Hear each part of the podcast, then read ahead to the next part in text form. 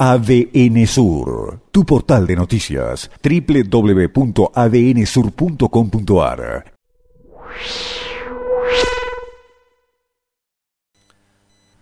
Veinte años no es nada.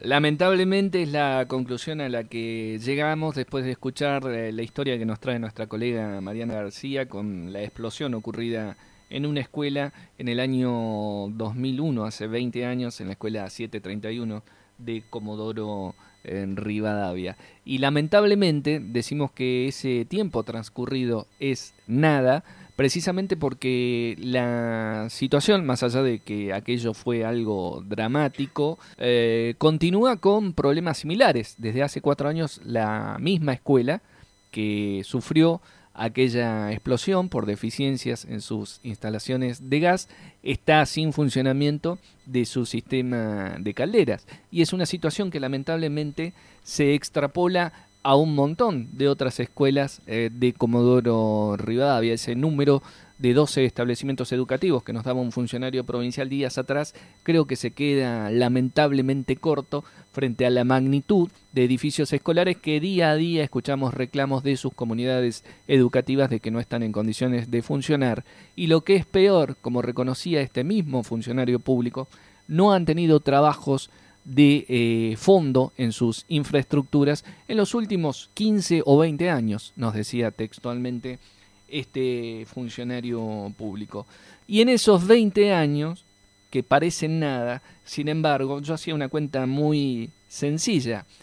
200 millones de dólares por año promedio ha percibido esta provincia en los últimos 20 años. Te digo 200, pero hubo en los últimos 15 años de mínima eh, muchos periodos en que esa cifra superó los 300, los 350, los 400 y más de millones de dólares. Pero pongamos un promedio de 200 millones de dólares por año en 20 años generados por regalías petroleras en esta provincia. Te da 4 mil millones de dólares en total en esos 20 años que sin embargo han sido nada comparado con la infraestructura que tienen nuestras escuelas. O si lo querés de otro modo, al tipo de cambio actual, 400 mil millones eh, de pesos. Y ahí vemos cómo tanta plata, tantos fondos, tanto esfuerzo, se fue prácticamente por la cloaca de las decisiones políticas erradas, mientras las escuelas de Comodoro Rivadavia continúan sin poder funcionar. Y entonces, lamentablemente, vemos que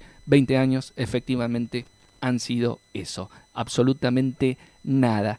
¿Qué político en campaña hoy, más allá del interés por su rosca personal, está pensando en un proyecto político de provincia para salir de esta situación?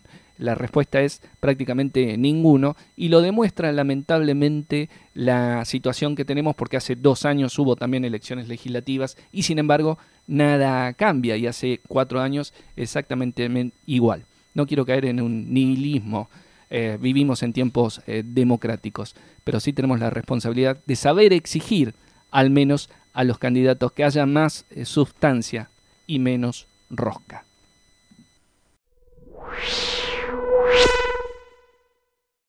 ADN Sur, tu portal de noticias, www.adnsur.com.ar